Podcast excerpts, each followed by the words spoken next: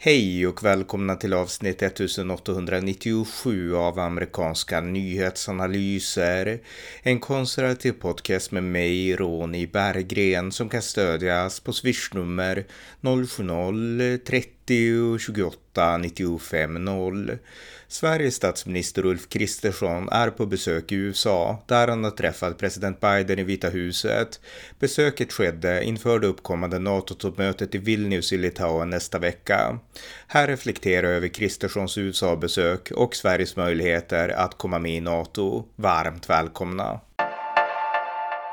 Jag igår den 5 juli så besökte Sveriges statsminister Ulf Kristersson i USA där Ulf Kristersson träffade president Biden. De höll en gemensam presskonferens i ovala rummet och eh, syftet med besöket det uppgavs vara att prata om alla möjliga saker från klimathotet till utmaningarna från Kina. Men huvudorsaken till besöket det är förstås Sveriges ansökan till NATO och det uppkommande NATO-toppmötet i Vilnius i Litauen den 11 juli nästa vecka. Och eh, genom att synas tillsammans med president Biden så här direkt inför mötet så skickar ju Sverige en, en signal till framförallt Turkiet som är den främsta aktören som är emot ett svenskt NATO-medlemskap. En signal om att Turkiet bör nu godkänna Sveriges ansökan. Så att det var väl det primära underförstådda, eller kanske inte så mycket underförstådda utan öppna syftet med besöket. Och eh, på den här presskonferensen i Vala rummet så nämnde både president Biden och Ulf Kristersson NATO och det lät så här. Prepared for the NATO summit next week and I want to reiterate the United States fully, fully, fully supports Sweden's membership in NATO. And uh, the bottom line is simple. Sweden is going to make our alliance stronger and has the same value set that we have in NATO. And uh, really looking, anxiously looking forward for your membership. Thank you so much, Mr. President. Thank you so much. I really do appreciate to be here. Thanks for the kind invitation to come here. It's highly valued for us. I believe that Sweden and the US, we share so many values and priorities since long, but not least right now. That goes for how to handle the, uh, the war in, in, in Ukraine. Uh, I thank you for your leadership, the transatlantic unity that you have made so much to, to establish. Uh, goes also to how to tackle the climate crisis, mitigating climate change that goes for handling in a transatlantic way the challenges that China uh, uh, creates uh, for democracies. Um, and I also would like to say that we highly appreciate your strong support for for Sweden's NATO accession. That means a lot to us. We, we do seek common protection, but we also do think that we have things to, to contribute with to be a security provider for the whole of NATO. So That's clear. I very much uh, look forward to our talks here today. Thank you so much. I'm looking forward to this getting finished. Så vi hörde inget nytt här, utan de här två ledarna, de säger ungefär det de brukar säga och det även Magdalena Andersson sa när hon är statsminister, att Sverige inte bara är ett land som vill freerida på NATO, utan vi vill också bidra med våra egna, eh, vår egen kapacitet till NATO-alliansen och det är någonting som gläder USA och en av de incitament som gör att USA och Biden-administrationen i synnerhet verkligen vill att Sverige ska komma med. Eh, när det gäller incitamenten för att få Turkiet att godkänna så verkar den stora frågan vara eh, försäljningen av stridsflygplan F16, amerikanska F16 till Turkiet.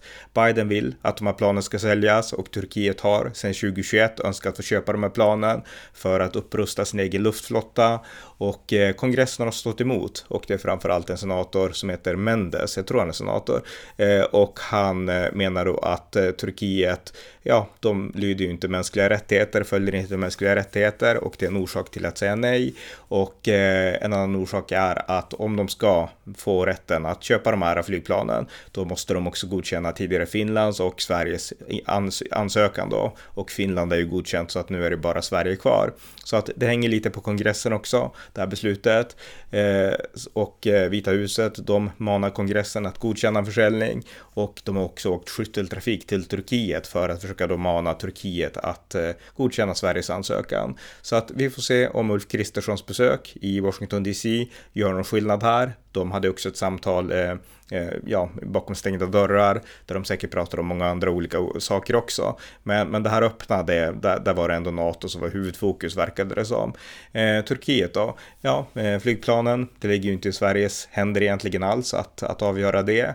Eh, sen har Turkiet också vänt sig mot den senaste koranbränningen utanför moskén i Stockholm och eh, hela den muslimska världen har gjort det som ni vet. Och eh, i svensk politik så har man gått lite olika vägar. Eh, Sverigedemokraterna, de har väldigt tydligt betonat att eh, vi i Sverige har minsann rätt att bränna Koranen. Regeringen har bett om ursäkt. Min position är att man ska självklart inte be om ursäkt till islamister. Eh, aldrig någonsin egentligen. Och jag är en stark förespråkare av rätten att smäda islam om man så vill och eh, svensk yttrandefrihet ska värnas. Med det sagt så tycker jag att eh, eh även om det var helt fel av regeringen då, att be om ursäkt för det här, så bör regeringen också ha ett verktyg, anser jag, regeringen specifikt, ett verktyg att under vissa extraordinära omständigheter, som till exempel den period vi befinner oss i nu, när det är ett krig i Europa och Sverige har en historiskt unik chans att gå med i NATO, att i viss mån begränsa vissa möjligheter, till exempel att bränna Koranen, men det har ingenting med islam att göra egentligen, utan även andra saker, alltså begränsningar av, ja, mm, egentligen vad som helst under en extremt kort period vid extremt specifika tillfällen då för att Sverige ska kunna bedriva eh, säkerhetspolitik. Eh, för faktum är att den här NATO-processen, nu beror det inte bara på koranbränningarna, men vi hade en i vintras, jag pratade om det förut, hade samma inställning som jag har nu och vi hade den här nu som hände, är en vecka sedan nu eller någonting. Och eh, båda ledde till eh, upplopp, eh, både i Sverige i viss mån eh, och eh, utomlands och eh, stormningen av, ja, ett försök till stormning i alla fall, viss mån stormning av den svenska ambassaden i Irak. Och eh, protesterna och inte minst då Turkiets agerande. Så att det som händer är att svensk säkerhetspolitik eh, och svensk utrikespolitik hamnar i händerna på pöbeln kort och gott. Alltså det blir enskilda aktivister som bara genom att göra någonting kan diktera hela Sveriges utrikespolitik. Och eh, så ska det inte kunna vara, utan Sveriges politik ska ligga i den svenska regeringens händer och även möjligheten att påverka skeendena i världen. Det ska ligga i den svenska regeringens händer. Så att om någon gör någonting, eh, liksom offentligt, på en offentlig plats, eh, eller vill göra någonting som verkligen kan sätta eh, det internationella spelet i gungning på ett sätt som inte är gynnsamt för Sverige, då bör regeringen, specifikt regeringen, jag vill inte se någon lag om hets mot folkgrupp eller koranbränningsförbud eller inte, absolut inte, sånt måste stoppas, för det är helt emot yttrandefriheten. Men regeringen måste ha makten ändå, att vid specifika tillfällen kunna sätta stopp. Och i det här fallet så innebär det att sätta stopp för en ansökan till att hålla en koranbränning utanför en moské, eh, utifrån då insikten om att det här kommer att skapa enorma säkerhetspolitiska problem för Sverige. Så att den makten tycker jag att regeringen ska få. De har inte idag, men de borde få den makten.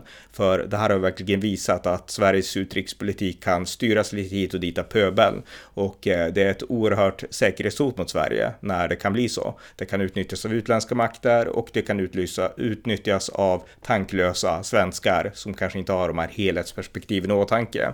Så att det här är ett maktverktyg som jag tycker regeringen måste få och eh, riksdag och sådär måste se till att regeringen får det verktyget. Och det handlar alltså inte om att böja sig inför islam. Jag är en skarp och långtida och konsekvent islamkritiker som ni vet, utan det här ska kunna användas i olika situationer som rör internationell politik. Och eh, därför vill jag verkligen betona att det var fel av regeringen att be om ursäkt för koranbränningen, utan tvärtom. Jag menar, det här är ju liksom ett sätt att skydda yttrandefriheten, att regeringen har det här verktyget oavsett vad det än gäller. Därför att det som nu har hänt, eftersom regeringen inte har det här verktyget och många, även allmänheten, jag läste en undersökning nu på SVTs hemsida, eh, en majoritet av allmänheten vill att eh, man ska kunna stoppa koranbränningar om det är 53 procent av svenskar. Och eh, det är fel sätt att tänka, men orsaken till att man vill det, det beror på att man ser vad som händer. En koran bränns, det blir kaos i Sverige, hela världen vänder sig emot och Sveriges NATO-process är på väg kanske åt skogen på grund av det här. Så att eh, liksom hets mot folkgrupp, det är helt fel. Koranbränningsförbud är fel, det är samma sak som hädelseförbud. Vi ska komma ihåg att de här islamisterna i Sverige och utomlands i hela världen, de bryr sig egentligen inte om yttrandefrihet och för dem så handlar det om hädelse hädelseförbud. Eh, om du bränner en koran eller ens anklagas för att på något sätt ha smädat koranen i Pakistan och runt om i Mellanöstern så blir du lynchad och dödad. Och de här nu muslimerna som är så upprörda över att Sverige tillåter en koranbränning, de lyfter oftast inte ett finger för att skydda dem som anklagas för sådana saker i den muslimska världen. Och det är viktigt att påpeka, så att vi kan aldrig ge ett finger åt de här människorna som kräver att vi ska införa hädelseförbud. Det ska vi inte göra. Men där däremot så bör regeringen få det här verktyget, anser jag. Att vid specifika tillfällen ändå införa eh, ja, eh, korttida begränsade begränsningar av liksom allmänhetens uttryck. Det ska inte förbjudas att bränna en koran på gräsmattan hemma på sin privata gård. Det liksom får vem som helst göra anser jag. Men däremot i offentliga sammanhang och med tillstånd och sådana saker, det är en annan sak. Så att, eh, ja, eh, jag tycker ändå att regeringen måste få det verktyget. För det är bara så en effektiv utrikespolitik kan föras. Och i de här krigstiderna så behöver vi en stark regering som kan hantera utrikespolitik. Det är väldigt logiskt. Så att det är min syn på den saken. Så att det, där ligger det ju lite mer i, i Sveriges händer att kunna hantera sakerna.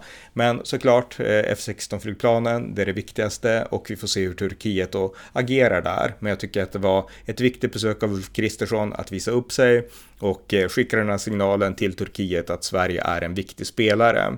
Sen ska också sägas att det finns även ett annat land som har stått emot den svenska NATO-ansökan. Det är inte ett lika besvärligt land, men det är ett land som fortfarande inte har sagt ja och det är Ungern under Viktor Orbán.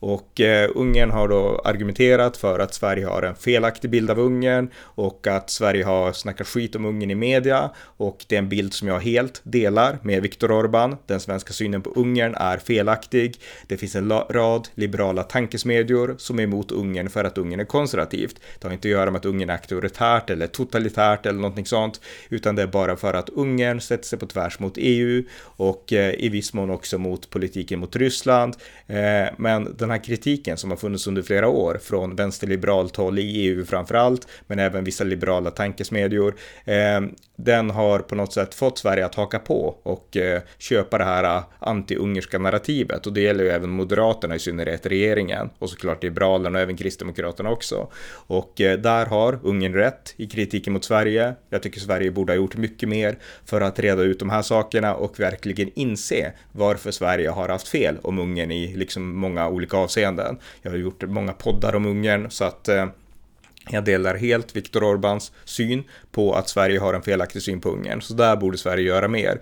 Men faktum är att eh, Viktor Orbán, han drar fötterna efter sig och eh, han har också försvarat eh, Turkiets nej till eh, Sveriges inträde då, genom att, ja, jag tror att han har sagt något om att man måste respektera religion och så vidare och eh, sådär. Och eh, han har ju också en inställning till Ryssland som jag inte alls delar, där han vill, verkar vilja spela lite på båda sidor. Sen ska det också nyanseras på ett sätt. Ungern och Ukraina går inte helt bra ihop och eh, det land som inte är korrupt så som Ukraina varit i Ungern. Så att eh, vi måste ha nyans här. Men likväl, Viktor Orbán drar eh, fötterna efter sig och vi måste, eh, ja, vi måste bli tydliga med att vi vill att Ungern ska godkänna vårt eh, eh, vår ansökan nu inför det här uppkommande toppmötet. Och eh, ja, eh, USA har också stoppat en annan vapenleverans till Ungern har man stoppat nu för att Ungern inte har godkänt Sverige. Så att USA står verkligen på Sveriges sida här och det är glädjande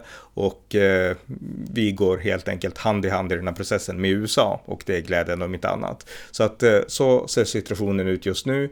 Eh, toppmötet i Vilnius, det är alltså den 11-12 juli nästa vecka. Och eh, president Biden, han kommer också att resa eh, iväg. Jag tror att det är redan på till helgen någon gång. Och eh, han kommer att besöka, jag tror att det är Storbritannien och några andra länder och även det senaste godkända NATO-medlemslandet, nämligen Finland, kommer han att, eh, att besöka inför toppmötet då i Litauen. Så att eh, fullt upp utrikespolitiskt för Joe Biden och det är också viktigt, jag vill också avsluta med det lite grann, att fortsätta, alltså ha den här frågan högt om NATO, därför att det är en historisk möjlighet nu för Sverige.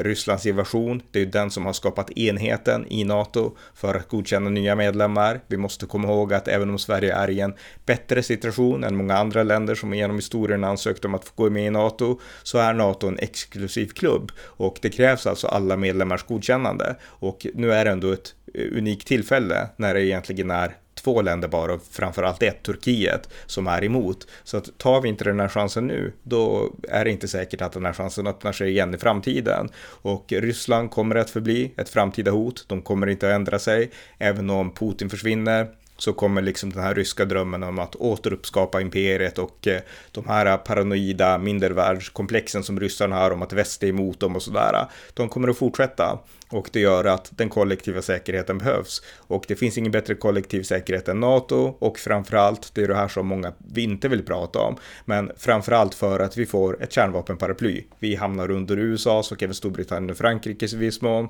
kärnvapenparaply och det innebär att eh, en attack mot Sverige med kärnvapen eller annat kommer att vedergällas. Så länge vi inte är med i NATO så blir det inte samma vedergällning. USA kan prata om det i liksom teorin och så, man pratar om det när det gäller Ukraina, men faktum är att vill man vara skyddad mot kärnvapen, då ska man vara med i, i NATO, därför att då blir man en del av den amerikanska kärnvapenskölden. Sverige har ju i årtionden haft någon helt annan syn, att man är skyddad om man är neutral och eh, jag skulle säga att enda skyddet är det att Ryssland inte haft intresse av att anfalla oss. Men är vi med i NATO, då är vi skyddade genom egen kraft, inte av att kuva oss under andra och liksom spela med i stora spel, utan för att vi är starkare och är med i en allians som är starkare.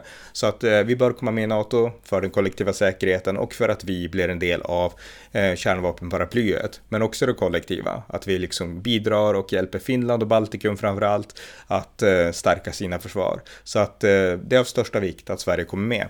Så att det var lite lite om, om det mötet då med mellan Ulf Kristersson och Joe Biden i Vita huset. Och eh, ja, jag får kanske återkomma mer senare i veckan eller nästa vecka inför toppmötet då i Vilnius. Men det är kul att prata lite mer om NATO igen och eh, om situationen och konflikten då ändå här i Europa. Men vi sätter punkt för den här gången nu. Tack för att ni har lyssnat på amerikanska nyhetsanalyser. En konservativ podcast som kan stödjas på swishnummer 070-30 28 95 0 eller via hemsidan på Paypal, Patreon eller bankkonto. Skänk också gärna en donation till valfri Ukraina-insamling. Allt gott tills nästa gång.